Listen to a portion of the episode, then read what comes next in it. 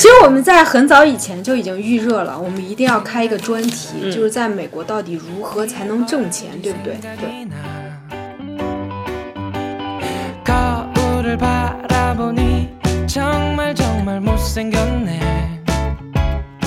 第一个呢是，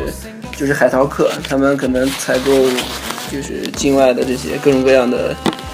就是各个商店的这个产品，比如说有的人买包啊，有的人买鞋啊之类的。然后他们的中国的卡，比如说 Visa、Master 这样的，嗯，包括运通，在国外的话，他没有办法过这个 AVS 的验证。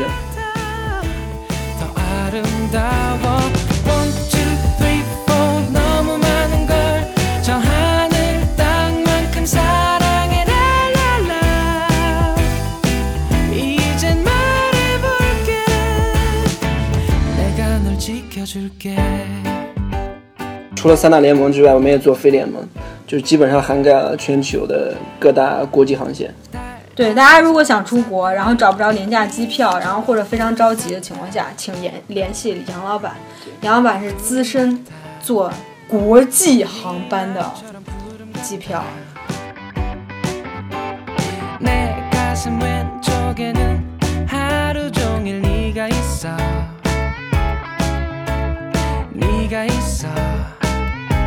잠잘 때도 네가 있어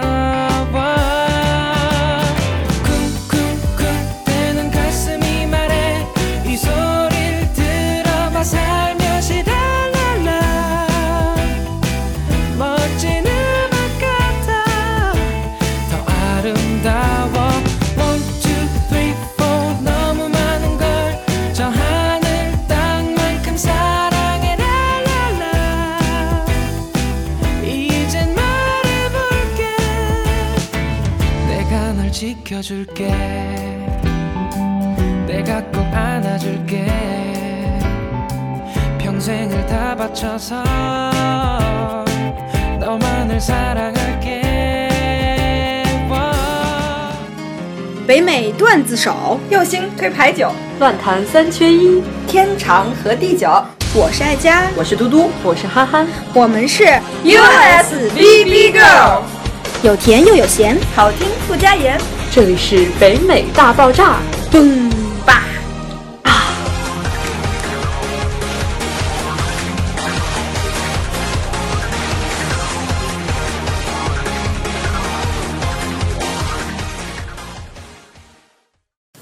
大家好，今天就不多做自我介绍了，有请我们的杨老板。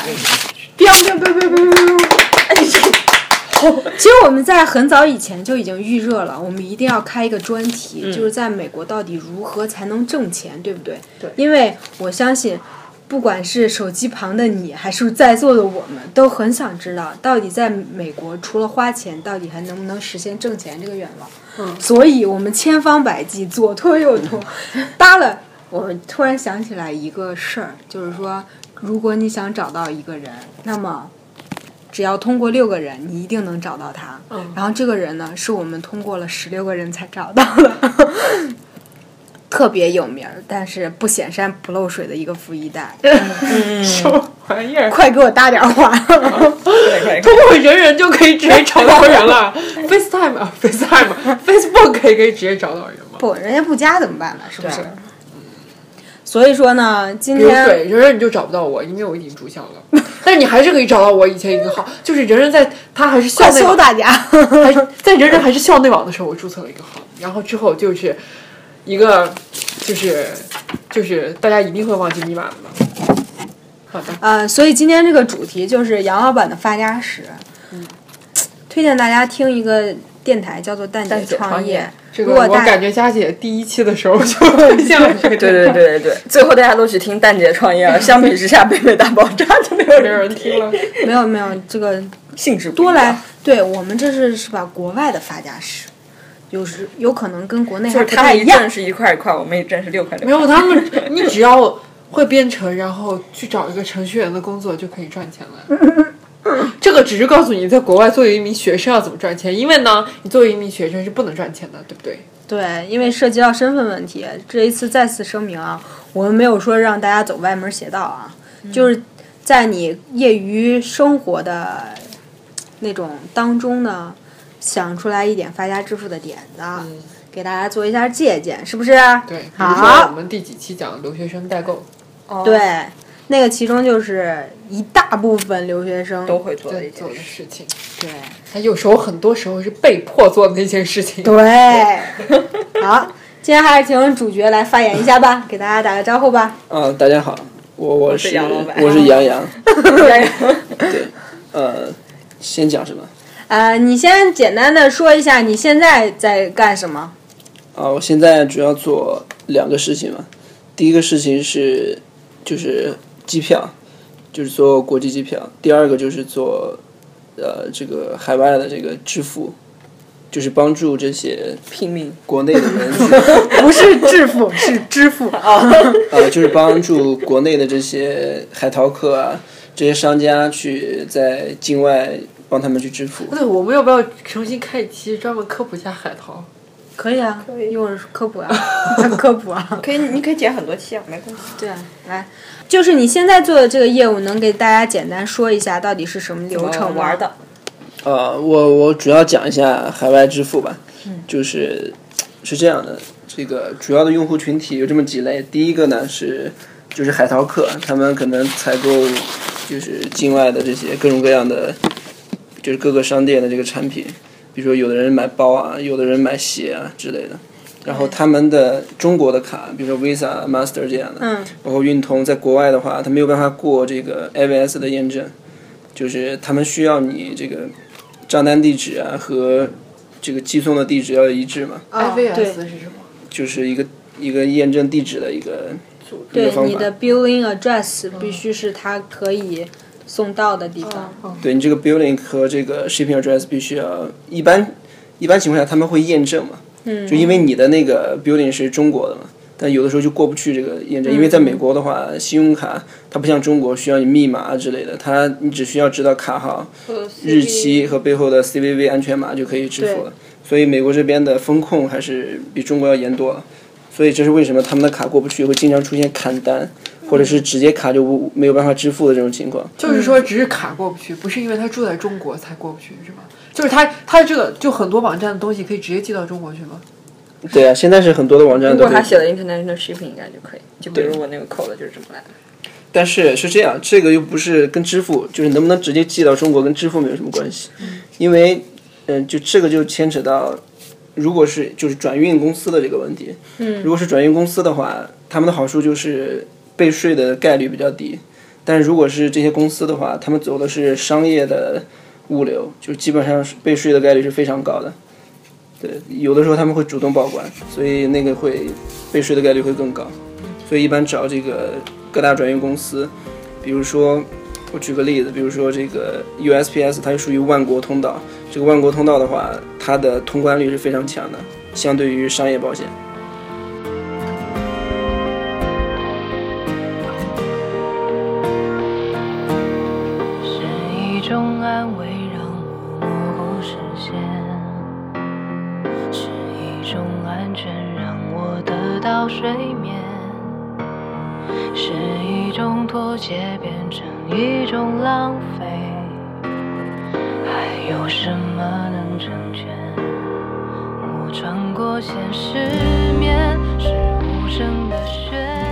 那所以说这个寄东西，那如果大家真的是想去海淘的话，他这个走这个转运公司，他是找这种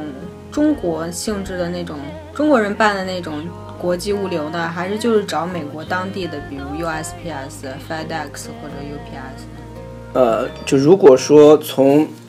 性价比跟这个，就主要从性价比的角度而言嘛，包括这个通关率的话，应该是中国的这个公司比较好。是这样的，其实在美国的话，有这么几个免税州是做的比较火的，比如说呃 DE，然后 OR，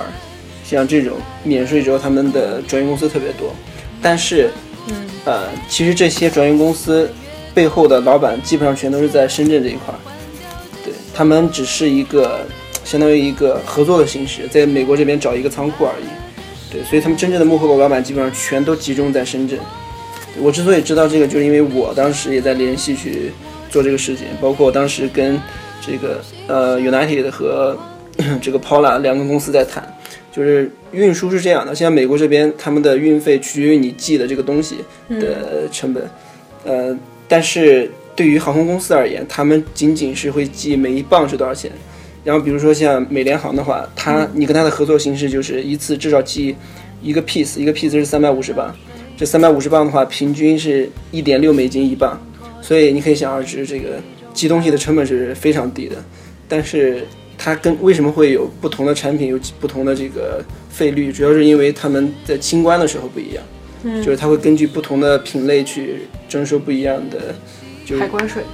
呃，一个是税，一个是主要是报关公司他们收不一样的钱。未完成的偏见，该说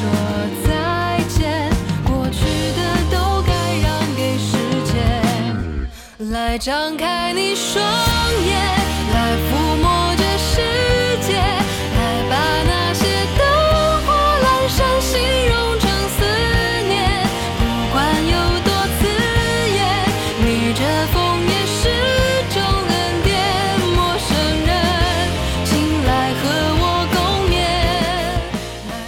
因为这些人，所有的这些转运公司的话，他们会告诉你，你一双啊、比如说你一个包裹里面不能超过两个包，或者说不能超过三双鞋。他之所以这种要求，就是因为他们走的是个人使用的、个人物品的这个、这个、这个对这个渠道，而且他们不是走的是贸易，如果是贸易的话就没有这个要求。其实他们也是在打擦边球，严格意义上讲其实是违法的。严格意义上，这就是走私。对，严格意义上就全都是走私。对，只要你把从境外买的东西拿到国内去卖，这就是走私。不是啊，不是贸易用的话就不算走私。对，贸易对啊，贸易是不一样。但贸易用的过程但中全，你交的税也就更多了吧？对，对，是的。一个是税，另外一个是资质的问题，就不是不是所有人都可以申请到那那一个通道，对吧？对对对，因为呃，它需要一个商业报关，商业报关本身的成本就很高。举个例子，比如说你同样寄了，你寄了五个包，结果你很不幸运，然后你这个被海关给扣了，他们需要你进行这个，他说你这我们我们定义你这个不是个人使用，就我们认为你这就是商业的用途，然后你必须要商业的就去商业报关，这个成本是非常高的。就是除了这个运费之类的，大概五个包的成本大概在一千多块，光仅仅是代报关这个服务，去找报关行代报关。那照这样来说，其实如果真的靠这种合法手续走回到国内的话，在国内买其实也没有太大的差别了吧？还是有利润差的，就是因为是这样，因为国外的这个各种各样的折扣特别多，就是它有各种各样的折扣，它的折扣是特别丰富物的。价可能就对，低。那比如像这种迪奥、香奈儿自己品牌本身就万年不会打折，那他们代购这些这些品牌还是有折扣的。因为我我之前在上学的时候，这个大一的时候还是大二的时候，嗯我当时就有一个朋友是，不是我的朋友是校友吧，他是在做这个专门做各种各样的奢侈品，嗯他通过 USPS 去寄这种东西，然后因为她男朋友是一个富二代，然后她有她经常就她有各个这种奢侈品店的各种卡，所以会有一定的折扣，所以她吃一个一个是折扣的钱，另外一个是她在这个原价上面去加一个它的利润。代购费。对对对，当然这个我讲的有点偏了，因为我不做这个东西，对我只是延伸了一下。嗯行，就是大家如果有什么是吧想代购的，就不要找类似于我们这种留学生。说实话，因为我们没有这种渠道，对吧？然后随时给你寄回去。一丢件问题确实存在了。之前小莫就我们之前讲那个海带铺的那个店主，他之前给别人寄了一个古奇的包，然后一年以后才收到。就当时真的就就一万多块钱，就觉得自自认了，就觉得就是丢了。然后其次，像我们这种，我们只能走这种跟美就是中国版的邮邮局一样去寄 US USPS 这种。然后我们是如果加了保险，这邮费就比较贵，而且时间还比较长，一般是四百刀以上就可以不用报、报税。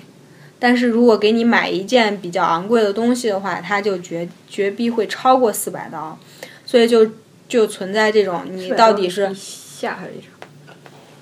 以下的话是可以不用报的。然后它的邮寄费是，然后是在按磅这样算，所以就是说，其实有一些专业的代购要比我们更更为划算，至少它在清关呀，在运输方面更安全更快。就是不要再老为难我们身身在国外的这些留学生了，是不是？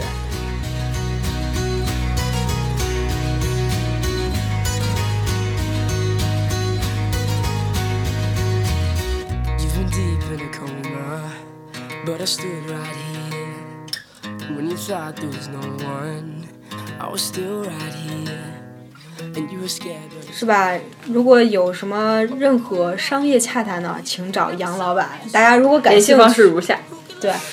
趣的话你可以给我们发私信啊。然后比如你想买到那种国际的机票比如往返中国美国然后是可以去别的国家吗？嗯，可以。就是我们做的话，做除了三大联盟之外，我们也做非联盟，就是基本上涵盖了全球的各大国际航线。对，大家如果想出国，然后找不着廉价机票，然后或者非常着急的情况下，请联联系杨老板。杨老板是资深做国际航班的机票，会给你一个物美价廉的，是吧？对，因为我们扣做的我们做的主要是商务舱跟头等舱。天哪，坐不起。原来我们早就被踢在了外面。因为是这样，就机票的玩法特别多，就是对这一块儿的话，就是说的话可能会说很久，所以就就不太深入的去讲机票这一块儿。所以大家就是，那你们就普通舱也不做吗？呃，基本上不做，只会做临近的，因为呃经济舱的话，就是代理做还有一定的优势，就我们做经济舱没有什么太大的优势。好的，如果大家有钱想出去玩的话，想做体验一把商务舱的感觉，但是是吧？杨老板给的价格一定要比你自己去网站或者是代购网站，比如携程啊这些东西，这些网站要要实惠的很多。对，其实因为是这样，我们也在间接的给去哪儿和携程供票，所以说，呃，怎么说呢？这个票的种类是非常多的。如果你仅仅是从性价比的角度去考虑的话，那肯定是就我们的性价比是毋庸置疑的。我们我们就应该是一折啊、两折这样的票，就是商务舱、头等舱。就是比如像 像一般情况下，从我们这儿回到比如北京的往返机票，我在去年买的时候是大概不到一千五百刀左右，嗯，然后它的商务舱应该能达到了四四千五左右。嗯，那如果像如果像在你们这儿买，它的商务舱应该是大概多少钱呢？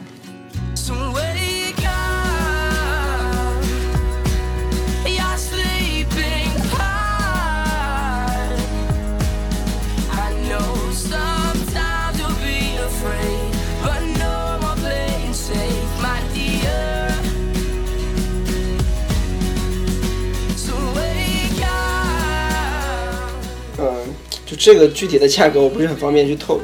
就是如果有兴趣的话，可以去谈一下。大大概的价格应该是，呃，一半吧，一半都不到，就你购买的成本的一半都不到。也就是它有可能就是两千多，不到三千美金就可以达到，是吗？差不多吧。嗯所以说，大家大家算一算啊，就是如果你比如你临近像我们这种学生，因为我们知道确实什么时候哪一天是放假的，然后哪一天回来，所以我们一般情况下会在临走的时候至少三个月往上去开始订机票。所以我们能订到对于那那一个阶段来说比较合适的价格，就比如我去年订的时候是拿到了一千五，不到一千五，然后那时候的商务机票，商务舱基本就已经是四千五了。所以大家如果真的感兴趣，想要去买机票的话，你想用一半的价格，然后或许这一半价格其实就是你平时那种，比如赶上高峰期购买经济舱的价格。是，对吧？所以一旦有这种业务的话，请去找杨老板。好，我们来说一说这个 杨老板做成现在这么大，究竟他这个过程是什么样子的呢？我们来从小开始说起。啊，就是我我从就我从小就很喜欢做生意，然后在大一的时候就开始，就大一刚来的时候，最明显的就是书特别贵，对，因为跟、哦跟国内的这个这个区别，美国的这个知识产权重视很，对，因为来这边的话，第一学期好像是花了五百美金去买书，所以我就觉得那这个东西真的是太贵了。我是自己在寻找怎么去节省这一部分钱的时候，发现了这个商机。然后因为刚来的时候对美国这边也不是很了解，那后来一个学长说这个可以从线上去买书，比如说像 Amazon 这样的，然后我当时就从 Amazon 这样的去买书，然后慢慢慢慢的就了解了越来越多的，包括书的这种平台，呃，对，包括这个 Book Finder，我之前也在用，就它可以，就你可以找到很多有差价的这种。我刚开始是看怎么去找到便宜的，嗯。但是后来呢，我想，因为大家都需要去买书，对，对，因为这个是一些科目它是强制性的，所以后来，呃，我在给自己买书的时候呢，就发现一些有需求量比较大的，就是这种这种课大课，比如说一个课里面有一两百人、两三百人这种，嗯，然后我就开始，对我就开始从第二学期就开始买这个书进行卖，就是从当时从网上去囤了很多书，然后你就是直接就是从网上买吗？买下来，然后对，当时、嗯第一次做是直接从网上去买买这种，呃，因为新书的利润空间是很差的。嗯，我当时做的是对，全是 used book，然后全都是用过的二手书，然后这样的话，就我第一次做的话是是赔了钱的，因为刚来不太懂，不知道美国这边还会换版本，然后、对哦对对，到到那个第三个学期，大二上的时候，因为我是大二下开始做的，大二上的时候，这书的版本已经过了，然后那些书就变得一文不值了。第一次的话是赔了一部分钱，然后在赔了这个之后呢，就开始做更多的功课，比如说会提前去查下学期老师会用什么书，嗯，对，去了解这方面的信息。然后当时分了两块，一个是线上，一个是线下。线上的话就是各种各样的买书网站，然后线下的话就是去收去，在这个同学啊这些校友之间去收这种二手的书。然后当时大概囤了上百本吧，上百本书，对，每一本书大概能卖到一百刀吗？每本书是这样的，我当时买的最便宜的书的话，呃，几块钱？大概是五块钱吧，五美金左右。然后，嗯，到了第二个学期的话，那本书大概卖了三十左右。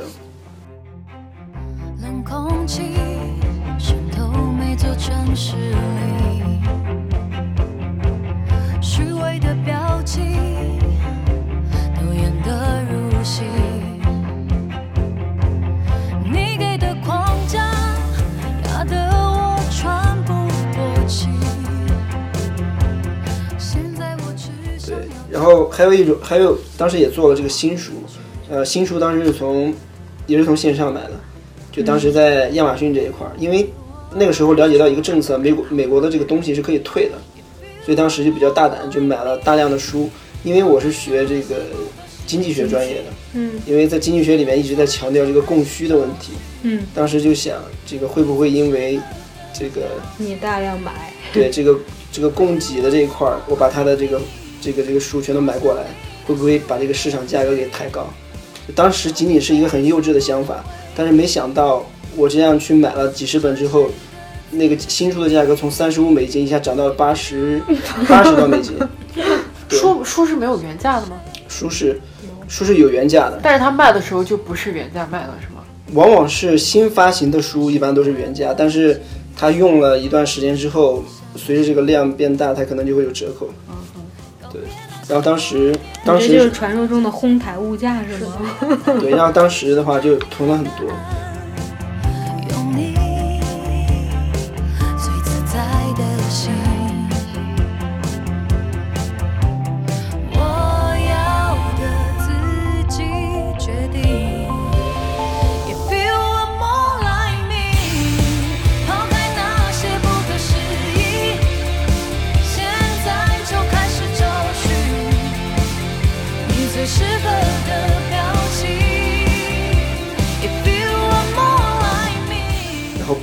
跟线下的书店这一块儿。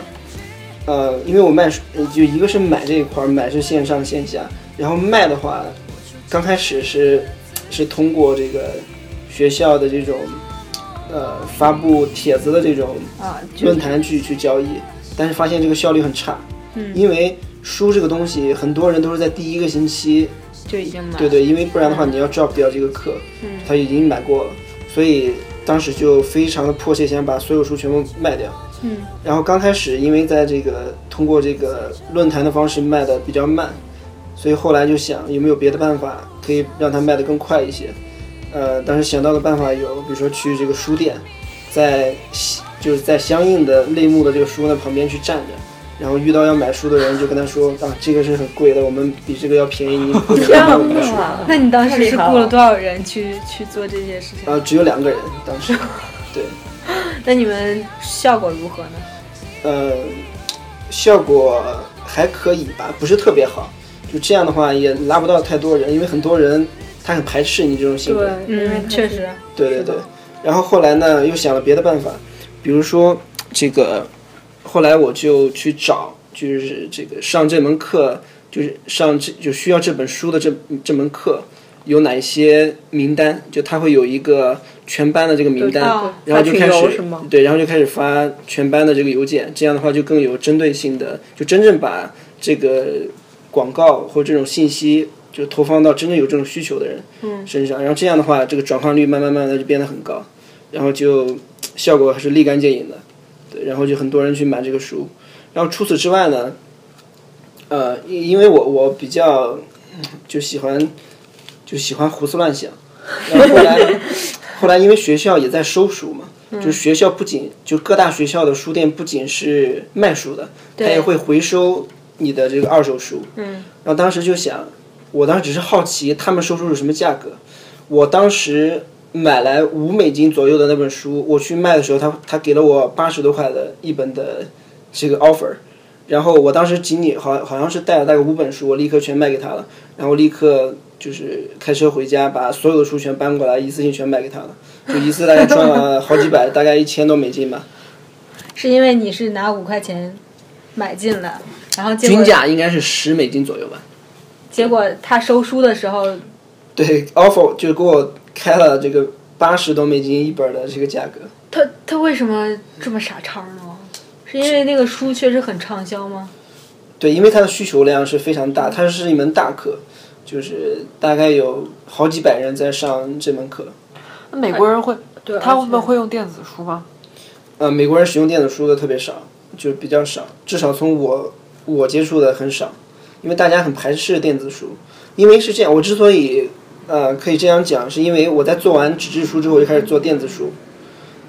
呃，我做电子书的话，因为现在已经过去很久了，我我也可以讲一下，基本上都是在淘宝跟淘宝上面的各大卖电子书的商家合作的。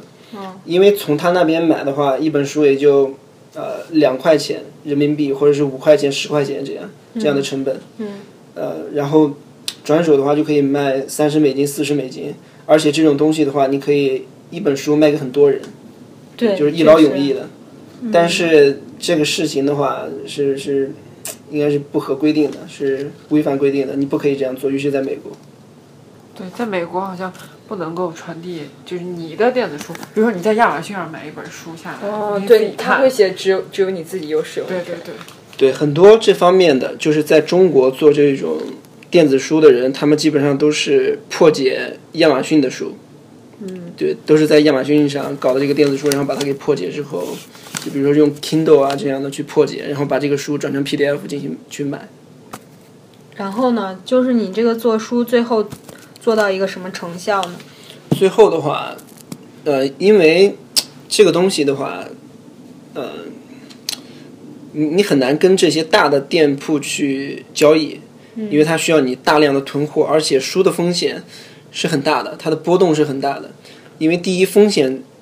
是是因为它会可能会更换版本，你有的时候是没有办法预知它下学期会使用哪一个版本的书。嗯。然后第二个就是这个价格的波动，呃，因为刚开始就跟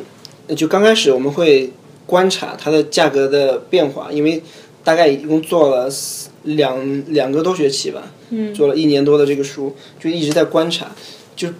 从我们学的这经济学的角度，理论上讲应该是刚考完试的时候大家开始卖书，这个时这个时候这个供给量过大，然后这个市场价格可能会比较低，便宜。但其实不是这样的。其实从我们观察的这个数据上看的话，嗯。往往是在考试前的时候，那个书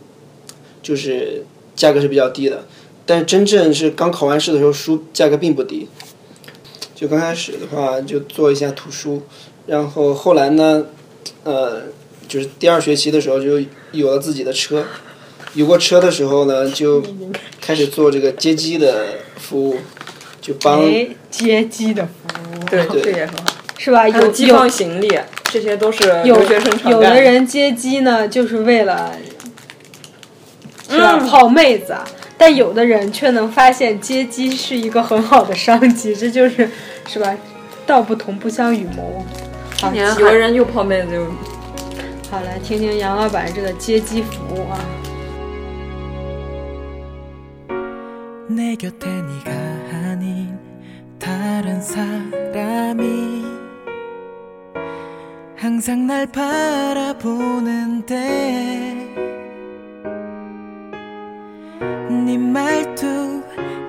如果你疯了的话，要听北美大爆炸。如果你没疯的话，更要听北美大爆炸。每周三晚七点，I want you, I need you。I love you。